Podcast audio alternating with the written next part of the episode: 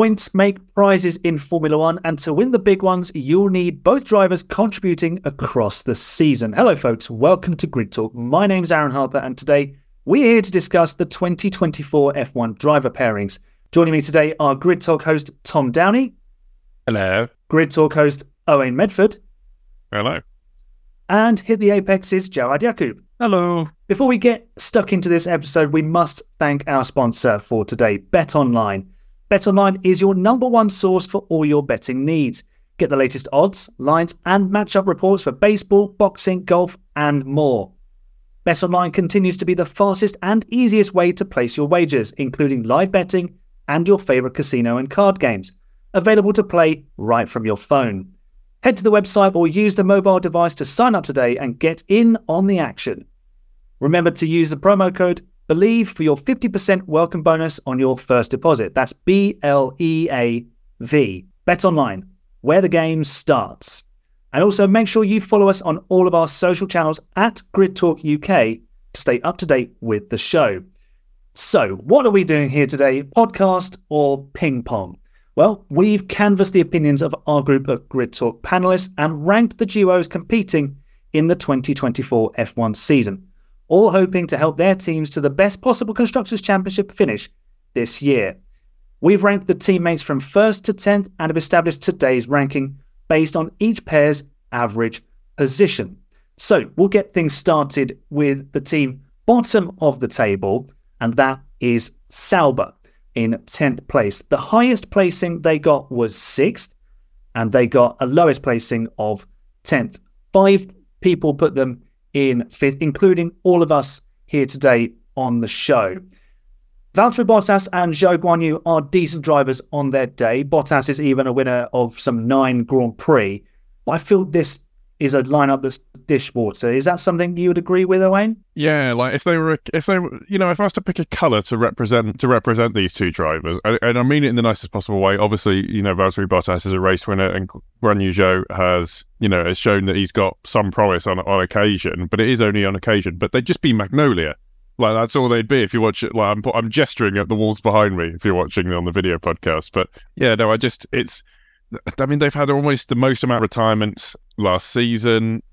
You know, I, I, those aren't going to entirely be uh, driver error, but driver error. Sorry, but you know, the, the, the most exciting thing about Bottas is his physical appearance on a t- on occasion, and and you know that that comes through on the calendar that they did that, that he's done. Like other than that, you know, Zhou is an okay driver, but he does seem to be of the, the you know the kind of driver that he's not like Yuki, where he does seem to have that X factor on occasion. Like he just he seems decent enough. He seems a bit more like I don't want to say it, but he seems almost like a marketing driver. If you're Alfa Romeo or, or formerly Alfa Romeo and wanted to sell some cars over in China, but beyond that, there's just nothing. You know, you're not you're not seeing any spectacular results out of them. You know, and I think the biggest thing about it is that as far as I can tell, that you know even Haas finished higher than them, but the, the, the highest place finish last in this unique opportunity we have to uh, this year to to look at the performances of all the drivers last year in comparison to what they could do this year. They didn't even fi- finish as high as Haas did at any point. Uh, you know, the, highest place was eighth, and I think that's why, honestly, they've been to take this sort of ignominy of the uh, of the tenth place, the, the, the the worst driver pairing that we see on the grid.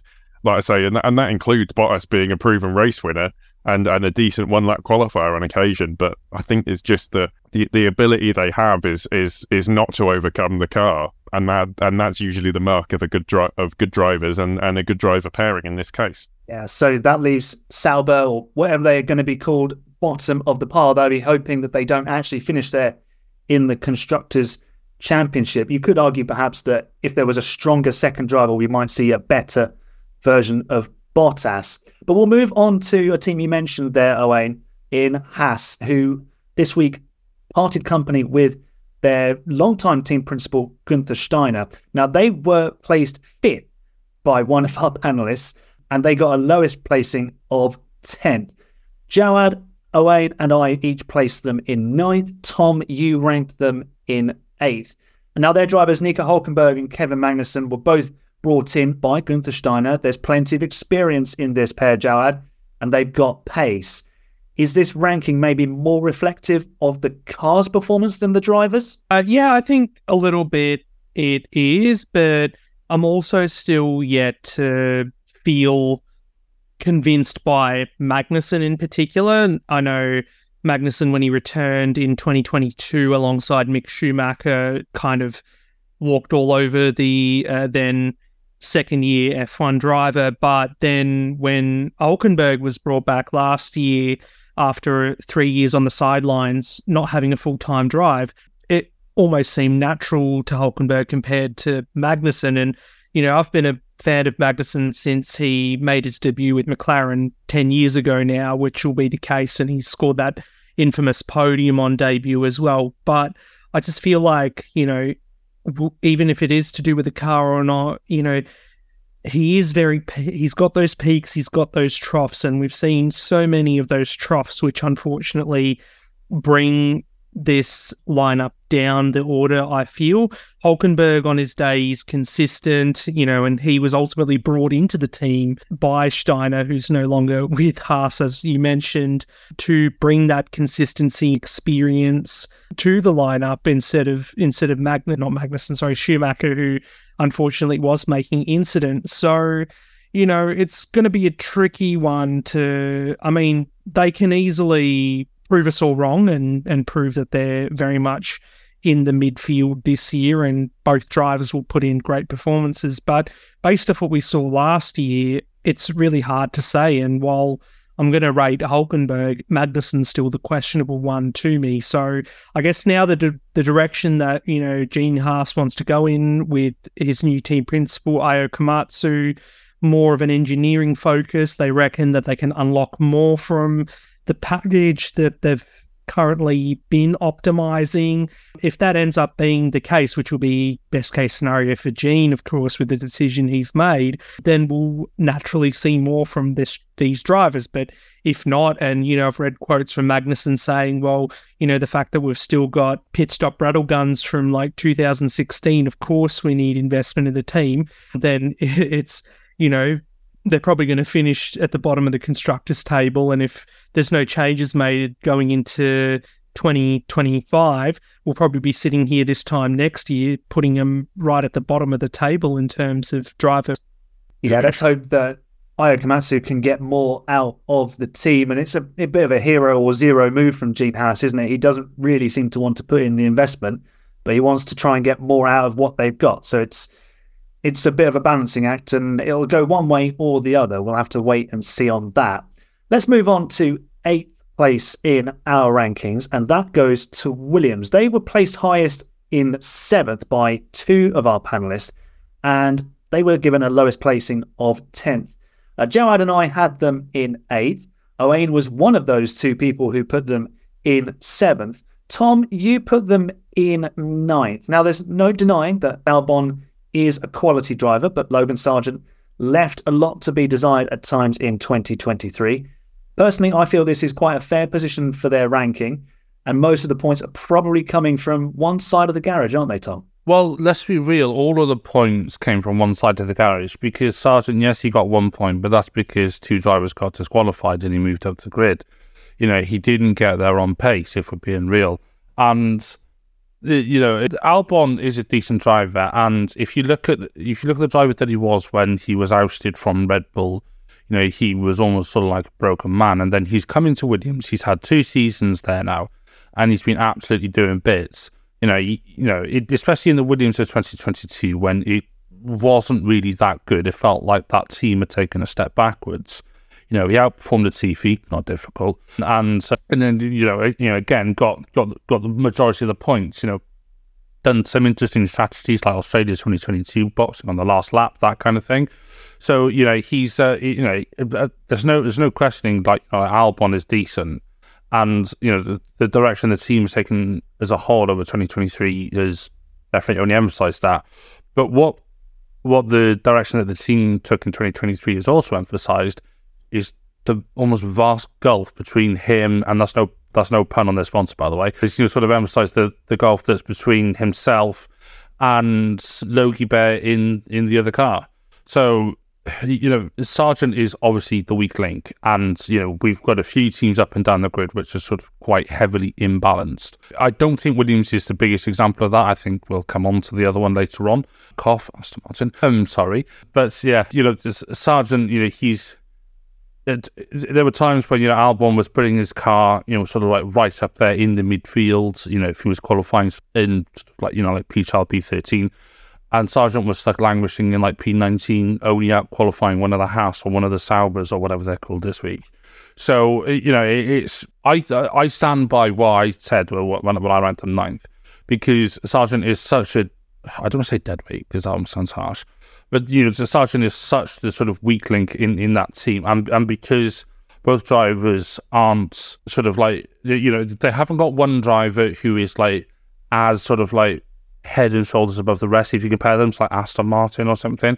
Because obviously, you know, Alonso is Alonso. That's why I think Williams uh, just this driver pairing is just a little bit further back. Yeah, that's that's. I mean, that's my thoughts on it. You know, I'm Sargeant is Sargeant. You know, he just whenever he had an opportunity in 2023, look at he banged it in the wall twice in two days. So you know, he's. I I do think he got better towards the end of the season, but the bar was pretty low to with yeah, it's, it's, it's tricky. Obviously, for a rookie coming in, the cars are so technical now that they can be a bit tricky to drive. Hopefully, we see a better Logan Sargeant this year, and this pairing can move forward in both our rankings and in the constructors championship. They've secured their future partnership with Mercedes through to 2026 and beyond with the power units. So, yeah, the they're closely aligned with one of F1's biggest teams, and hopefully Williams are on the right track to gain towards the front again. Let's go to our next team then. P7 goes to Alpha Tauri. That's what they're called at the moment. That is subject to change. Racing Bulls or whatever they might be. Maybe just call them Minardi. I think everyone would appreciate that. They were they were highest placed in fifth position, and two people placed them eighth as their lowest. Tom had them sixth. Jawad and I had them seventh. You were one of those two people ranking them eighth. It's kind of hard to know exactly who's actually going to be behind the wheel of one of Red Bull's second team's cars in any given season, and sometimes even from weekend to weekend. But is this the strongest pairing in the former Minardi's team history, Owain? Easily, which I think says a lot about their previous pairings. I mean, I, I think you know, I think we've got the, the the kind of weird scenario in that we've got an AlphaTauri team who's not kind of being used uh, in in the way that they have previously. I think Red Bull have, you know, the Red Bull machine has cycled through so many drivers that we've now had to bring. You know, we were, we've got Yuki Tsunoda from the Honda connection, obviously, and, and Helmut Marko seems to think very highly of him. I think less so. I think he, he has flashes of brilliance, but a lot of the time, you know, he, he pushes a little bit too hard and causes himself issues. And Daniel Ricciardo, obviously, is a proven race winner, a proven you know, uh, uh, we thought it was a mercurial talent when he came into the sport, and particularly when he sort of challenged Max Verstappen. Obviously, had a, a rough period, you know, out in the cold, as it both sort of at Renault and then particularly McLaren.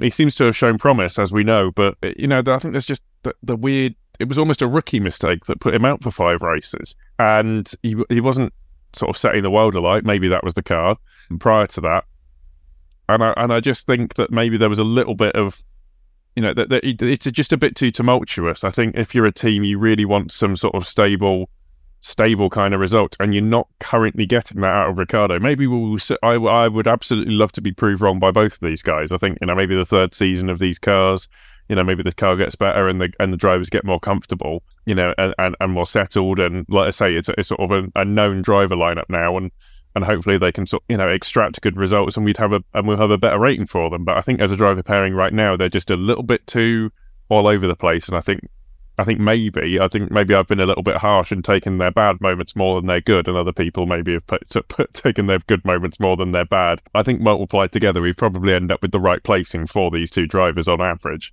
You know, I think I think it's a promising driver lineup, but I think it, it maybe has a little bit left. No, I agree. I think it's a, a fair positioning because even amongst ourselves, their average would probably be seventh. Tom sixth, Jawad Nye seventh, and Owen you had them eighth. So it, again, it, like you say, it depends on where you focus, whether you focus on their their pros or whether you focus a bit more on the drawbacks of that pairing. Right, let's move to P6. The best of the bad bunch is Aston Martin. They were placed as high as fourth by two people, and someone actually placed them 10th. Jawad and I had them in 5th. Tom, you had them in 7th. Owain, you were one of those people ranking them in the top four.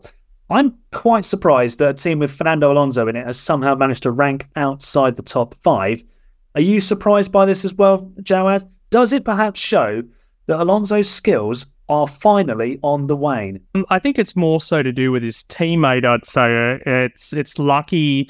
Like I don't know whoever did rank him in fourth, uh, what they were thinking. Maybe they perhaps rated Lance Stroll a bit better, but honestly, I tried my best to not let the worst of Stroll dictate my rating in this respect because when you look at the way he ended last year, you know, he had a pair of fifths in the last, you know, two of the last three races and then scored points in Abu Dhabi as well. Yet, you know, what is still going to remain a galling statistic is that with a car that was capable potentially of winning a race, we'll never know in the early part of last year, he failed to record a podium. But this is a driver that, you know, we're reminded by the Stroll faithful that has a pole position. He's got a couple of podiums. He scored a podium in 2017 Williams, which, you know, was was not the most desirable of the Williams cars. So I like to think with a bit of optimism, finally Stroll will get his act together. I won't be too disappointed if he doesn't, but obviously two-time world champion Fernando Alonso last year was very much a renaissance year, which, you know, I know Aaron, you don't want to hear that, but, you know, he did put together a season which, you know, we're used to from vintage Alonso, who just manages to pull out results, managed to extract the most out of the car when it was at its best. But then, you know, when it did struggle, we saw the dark side of Alonso emerge. He did get a bit catty over the radio. Yes, we didn't hear GP2 engine, but I reckon we weren't far off from that. So, you know, if everything is going swimmingly, which, you know, let's all say best case scenario, because we don't know what the cars are going to be like this year, that, you know, on paper, this could be a lineup that, you know, can cause trouble you look back to 12 months ago when they launched the AMR 21, Alonso was very much hyping up his teammates, saying, oh, you know, he could be world champion on Sunday. So, you know, if, if we're going to drink that Kool Aid, then yeah, you know, by all means, they could be the fifth best lineup to look forward to. But then potentially, whoever did rank them 10th, you know, could could end up that way because Alonso will quit halfway through the season if the car doesn't feel right? And yeah, Stroll will just do Stroll things. Yeah, I mean, I was kind of tongue in cheek with Alonso. He is a, a fantastic performer in a Formula One car, but like you said, we do see the dark side of him come out sometimes. He's very, very demanding, isn't he, Fernando? So that is the bottom five. And before we move on to the team we've ranked in P5, if you're enjoying the show, we'd love it if you could take five to leave us a five star rating on Spotify or Apple Podcasts. And if you're one of those 72% people who aren't yet subscribed to the channel on YouTube, please consider helping us out with a like and a subscribe. Doing this really helps the channel out and helps us reach more Formula One fans. So let's get on to that aforementioned fifth placed team. It's Alpine. They were placed actually as high as third, and they were placed as low as seventh. Tom, you had them in fifth. I and Zhao had them in sixth. So This is kind of kind of a sort of spot on, I think, their positioning. Bit of a surprise to me that Alpine are above Aston Martin, but Gasly and Ocon are a solid enough pairing, both race winners, of course. Even if behind the scenes at the French team, it's just a revolving door of various F1 personnel. Tom, what do you make of this pairing? I think when pe- I think when people are sort of talking about Alpine and sort of you know with this one is sort of like what we said about what I said about Williams, and the whole point of this show is we're talking about driver pairings, not about the team.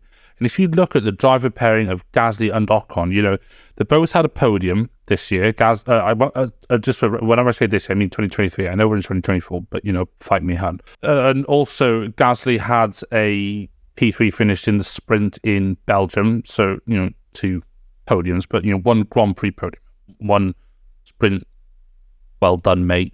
I think that's what we call the, the podiums for, for sprinters. Well done, kid. Know, so if you look at that, you know, they're very evenly matched. Obviously, Ocon got that Super P3 in Monaco after, after a great qualifying performance. You know, they both won a race each, you know, through, you know, through you know, a bit of help from external factors. You know, obviously, you know, Ocon won for Alpine a couple of years ago at Hungary and, you know, you see with that win for Alpha Tauri and Monza, emulating Seb.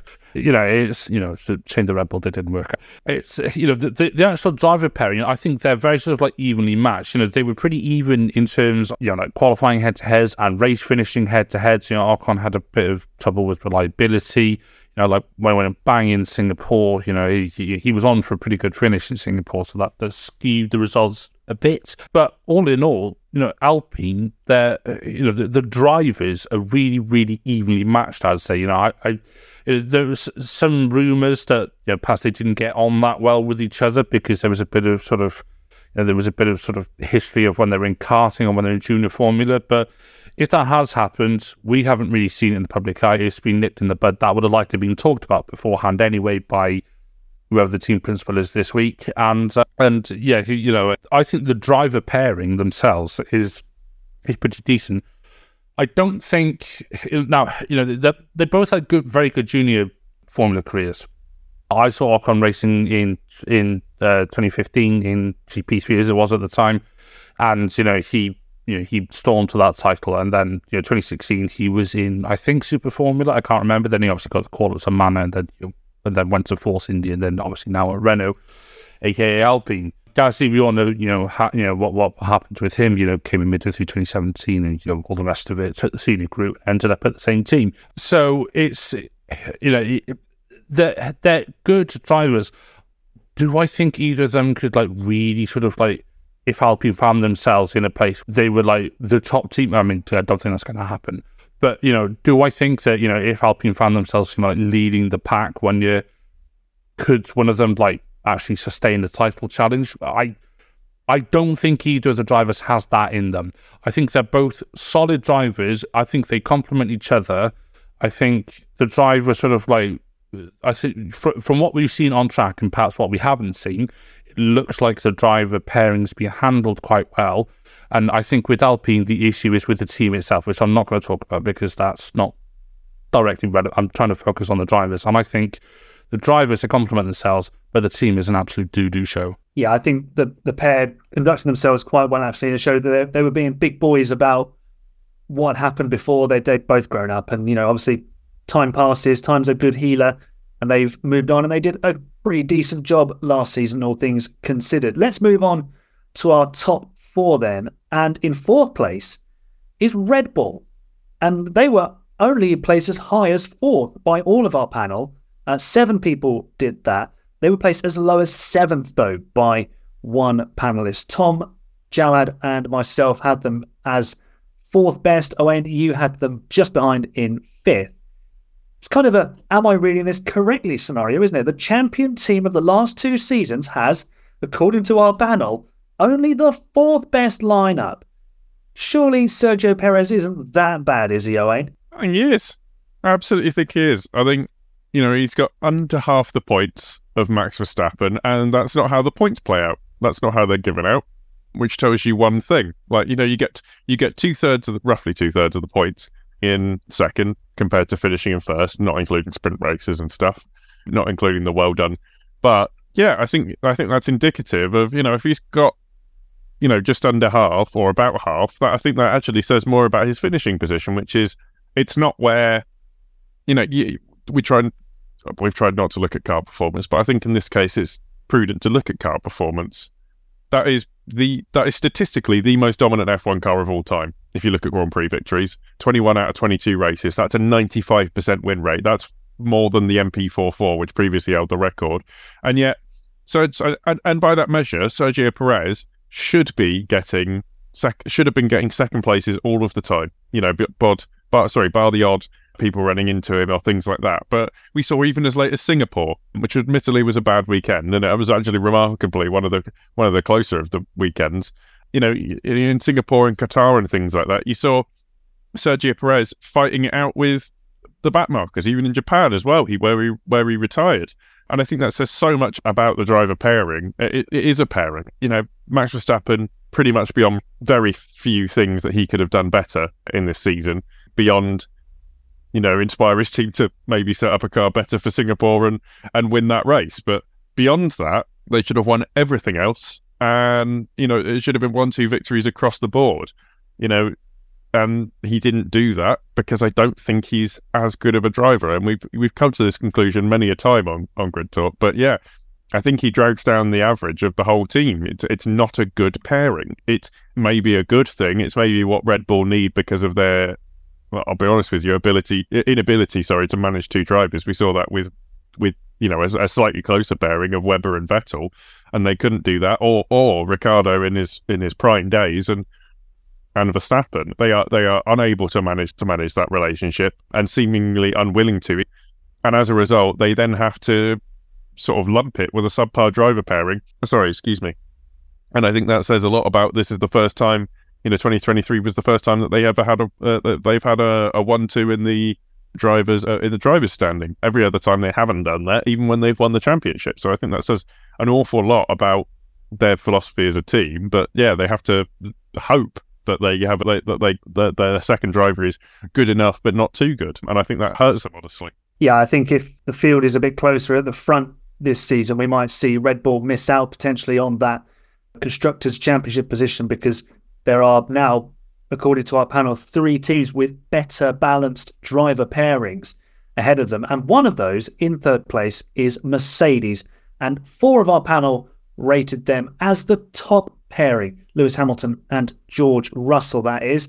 And they were actually placed as low as 10th by someone who will remain nameless, but they know who they are. Jawad, you and I had them top of the table. Oh, Owain, you had them second. Tom had them in third.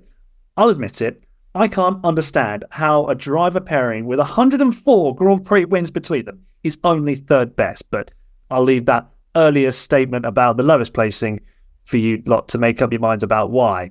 So, Jawad, other than them being placed in 10th, explain how this has happened. That they're 10th or they're the best driver pairing on the grid? Uh, they're the third best. the third best. Look, I guess when we get to the pointy end and looking at sort of the top three lineups that we do have on average, it was really difficult to pick. And, you know, when we get to number one, I'll be like, look, you know, they're they're my team. You know, they're a lot of our team on Grid Talk, but you know there is a bit of rationality that comes into it too. And yes, it's it's early days this year, so I'm still thinking with my rational brain. And yeah, between Hamilton and Russell, look, for me, Russell in 2023 did seem a lit- little bit out of his depth. There was mistakes. He had a bit of bad luck with reliability and whatnot, but ultimately you know, we saw the class of a seven time world champion extract every little bit out of a car that, you know, we know that he doesn't like, he's not comfortable with. Um, he could easily kick stones and, you know, do a Fernando Alonso, as we've seen on numerous occasions through the Spaniard's career when he's had a bad car. But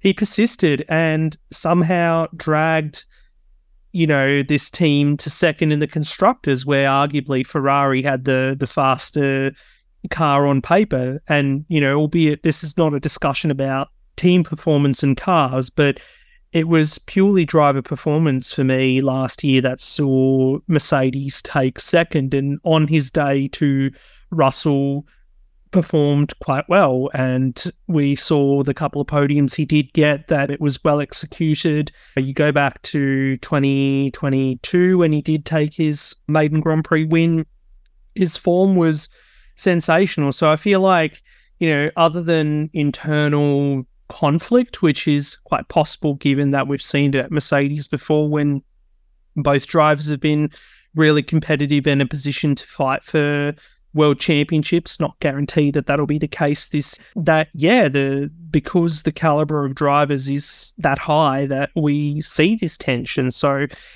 the fact that you know myself and you, Aaron, have rated them number one, also comes with a caution that yeah, there could be some tension this year too, and part of me also wants to to see that. You know, I think there was that whole thing with Bottas, how you know Hamilton enjoyed the years with Valtteri because there was no contention like he had with Rosberg. And then as soon as you get the young upstart in, in Russell come in, you expected there to be chaos and it to go back to the Rosberg Hamilton tension. But because you kind of have to put that aside and work towards a common goal of making the car and the team competitive again, kind of gets put to aside. Put aside. So hopefully, if the car is is can be quicker and in contention for wins this year, we'll see these two at their very best. And I think at their very best, they are very much the best lineup on the grid currently. Yeah, I mean, it's very hard to dispute that they are at least one of the strongest pairings, if not the strongest. And I think the ratings that the positions that we four have given them reflects that. And it's very, very close between the top three, really. So we'll move on to the team in second, and that is Ferrari. They were placed as high as first by one of our panelists, but six of us placed them in third. Tom, you and I had them in second position. Owen and Jawad, you had them in third. Leclerc and Sainz are a very good pairing, and the Monegasque driver has that X factor of blinding speed, but Sainz maybe has the edge when it comes to racecraft.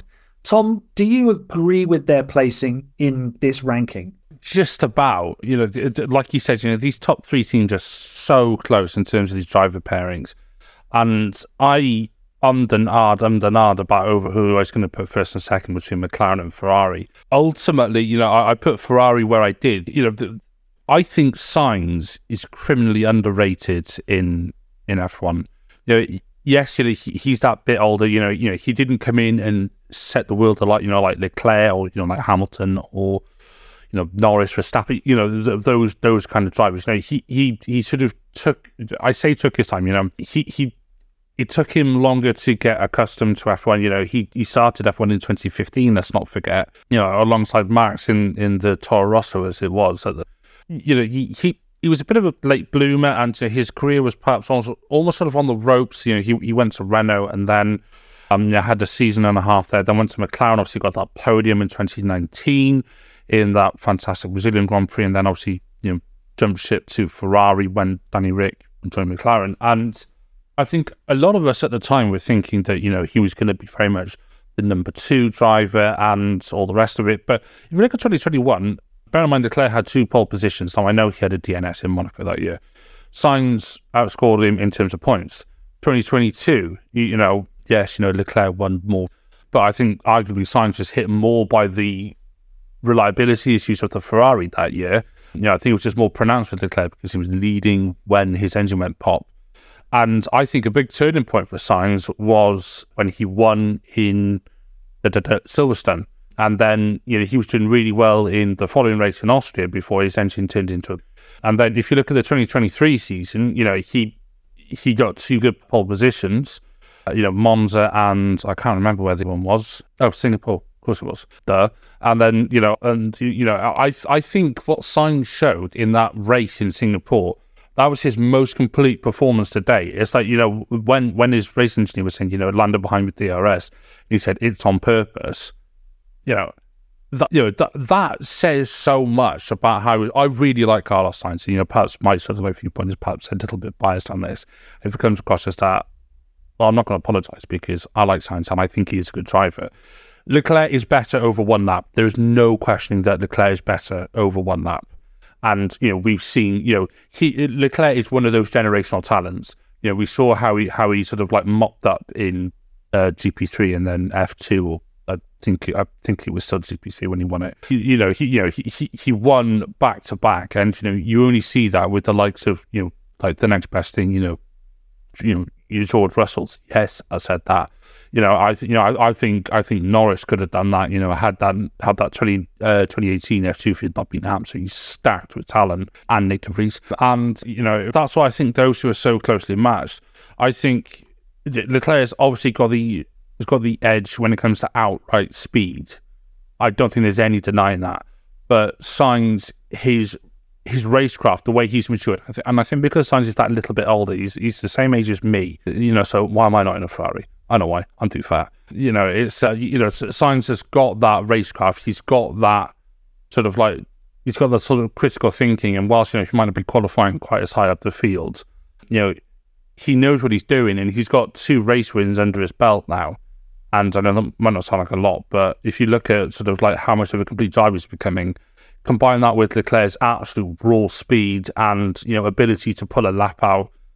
If you look at some of the pole positions he got in, in 2021, that's why I think those two are so so evenly matched. Yeah, it's a very balanced lineup there. Maybe you, you even get to the point where you've got all the right skills in the team, but they're actually just sort of split too evenly across each driver. So the team might see one driver do well in one session and another in a different session. It, it might be a little bit imbalanced in that sense, but certainly two drivers who can get the job done if they're given the right machinery. So, top spot goes to McLaren. It's an early win for the Papaya team this season, then as they top our list.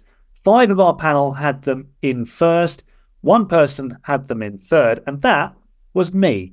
Um, I'll be honest, I couldn't put them first because they don't have any Grand Prix wins. If they had a single Grand Prix win, they'd have been at least second for me. Uh, you placed them second. Owain and Tom, you placed them top. Obviously, Oscar Piastri is going into his second F1 season. He finished last season pretty strongly, actually, with a very, very good rookie year.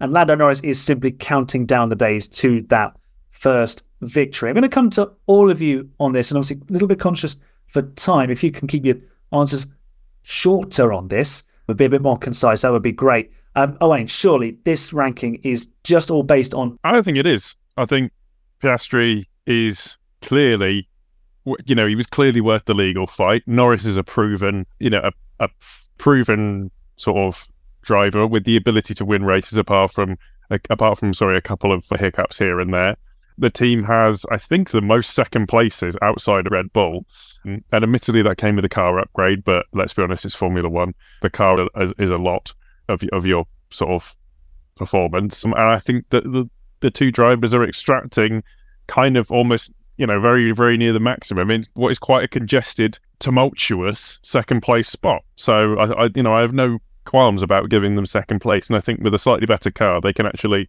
they can challenge for the titles. Uh, Jawad, if that does happen and the car gets better and they're challenging for potential race victories, maybe even fighting with Red Bull, maybe Mercedes, and it or it becomes a, a four way scrap at the front. Is this a lineup that has the chance to actually become the most combustible on the grid?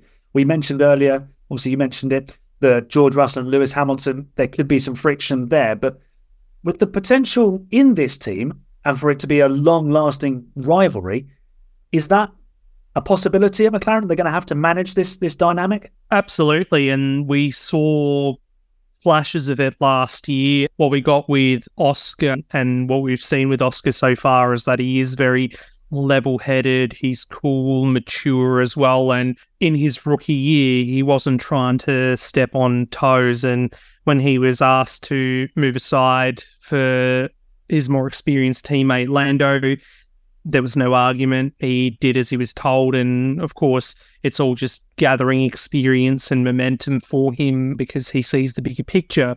Whereas it's the other side of the garage, unfortunately, with Lando, where I see that there could be a bit of volatility and the fact that, yes, you know, Oscar was green. He was, he's not driven a car competitively for a year before he had stepped in to do a full season last year, and then he didn't get the upgrades until after Lando did, obviously. So he he was naturally on the back foot, but also learning. So it is dangerous when we do see Oscar completely unlock his potential that what kind of Lando are we going to see? Because while we praise Lando for his talent, and you know, I'm a big fan of Lando as well. He is not the coolest of characters. And that's what worries me a little bit. We have seen him get flustered before, and everyone will be quick to say Russia 21, you know, it was a win that kind of washed away with the rains in Sochi that day. But at the end of the day, he made the call. And whether it was the right call, you know, we know the answer to that. And we saw him in qualifying at times late last year where, you know, potentially he was in the hunt for pole position where just a little mistake comes through. And yes, you know, he's still young, you know, he's 24 years of age. It's it's it's young, but then by Formula One standards, you know, you should you could be world champion by then, us Vettel and uh, Verstappen. But it's it's where I see a bit of risk in this lineup that you know, I think Oscar Piastri definitely has, you know, no limit to unlocking his potential at the moment. But Lando just until that, I think we get that first race win and, you know, get the monkey off the back, there's just going to be, yeah, there's a bit of uncertainty behind it. And he's one to easily get a bit flustered, I reckon, too. And so coming to you finally, Tom, which position ranking has surprised you the most? Is it the McLaren at top of the list? No.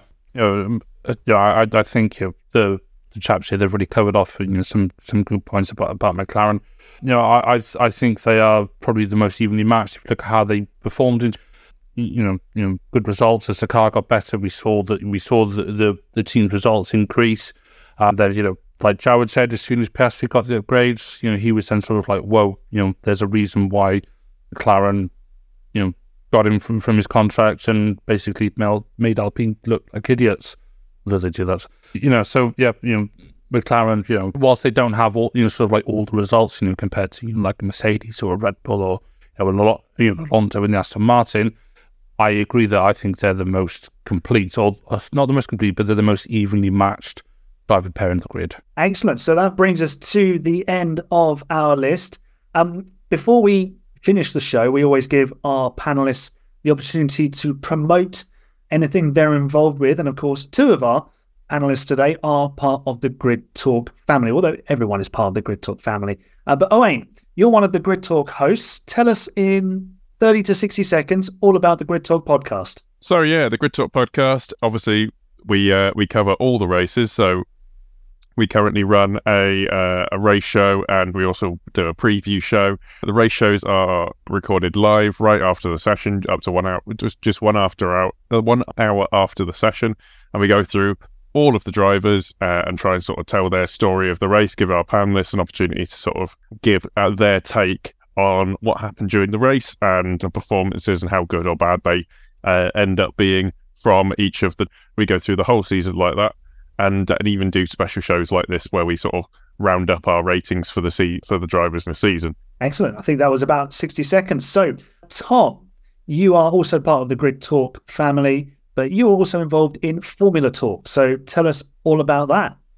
Yeah, so Formula Talk, it was the brainchild of Sophia, one of the panelists here at Grid Talk. It covers anything non F1. So last season it was F2, F3, F1 Academy. And this season, I think we're branching out. I say, I think we are branching out to things like Formula E and IndyCar. And so, yeah, so there'll be plenty of content coming from that. And everywhere you find Grid Talk, you'll find Formula. Absolutely. Definitely give it a listen if you're into the feeder, feeder series or series across the world. And Jawad, you're coming to us all the way from the future in Australia. So, can you tell us about Hit the Apex? If if you're keen to know about it, it's it no longer exists actually because I've decided to call it a day on Hit the Apex this year. But the back catalogue is available if you wish to go and listen to six or seven years worth of F1 and V8 Supercars podcasts on all the good podcast platforms. But you can find me on my personal social media handles for X and Instagram, which is at Doctor46, TH on the end, because Valentino Rossi and Doctor Who, you know, they they both are pretty cool things. And yeah, why not plug Grid Talk merchandise on Redbubble as well. If that's if that's still going, if there's going to be a, a, a new drop for this year too, that would be yeah, absolutely. Make sure you check out the store. Lots of goodies on there, including t-shirts and coasters and all sorts. I think there's some notepads as well in there. You can find more from me on my YouTube channel AHGP, where I show Ferrari how it's done by managing a Formula One team properly. Uh, I'm currently in the middle of a uh, journey with Mercedes where I've taken them back to the top and I've recruited a free agent, Oscar Piastri, to partner George Russell after Lewis Hamilton retired from the sport as an eight time world champion. So come and join me there for some F1 manager fun. We do live streams, experiment videos, and all bits in between. And if you're new to Grid Talk or you haven't, or oh, you've been a, a long time listener, you know where to find us. But Grid Talk is available on YouTube, where most episodes are recorded live, as Owain rightly informed us. But you can also find us on Amazon Fire, Spotify, Google Podcasts, Apple Music, Verbal, and Pocket Casts. Just search Formula One Grid Talk for our full back catalogue of shows with previews, reactions to qualifying, and race results. Please consider supporting the channel on Patreon. This will help us get mics, lights, and better recording equipment. And make sure you subscribe to the show so you know when we are going live every week. We have a new episode released, and we will go live after qualifying and each Grand Prix. And of course, get involved in the conversation. Tell us your driver pair rankings in the comments. My thanks to Tom, Wayne, and Jawad for joining me today. And finally, thanks to you for joining us for today's Grid Talk podcast presented by Bet Online. We'll be back soon with more F1 discussions, but it's goodbye for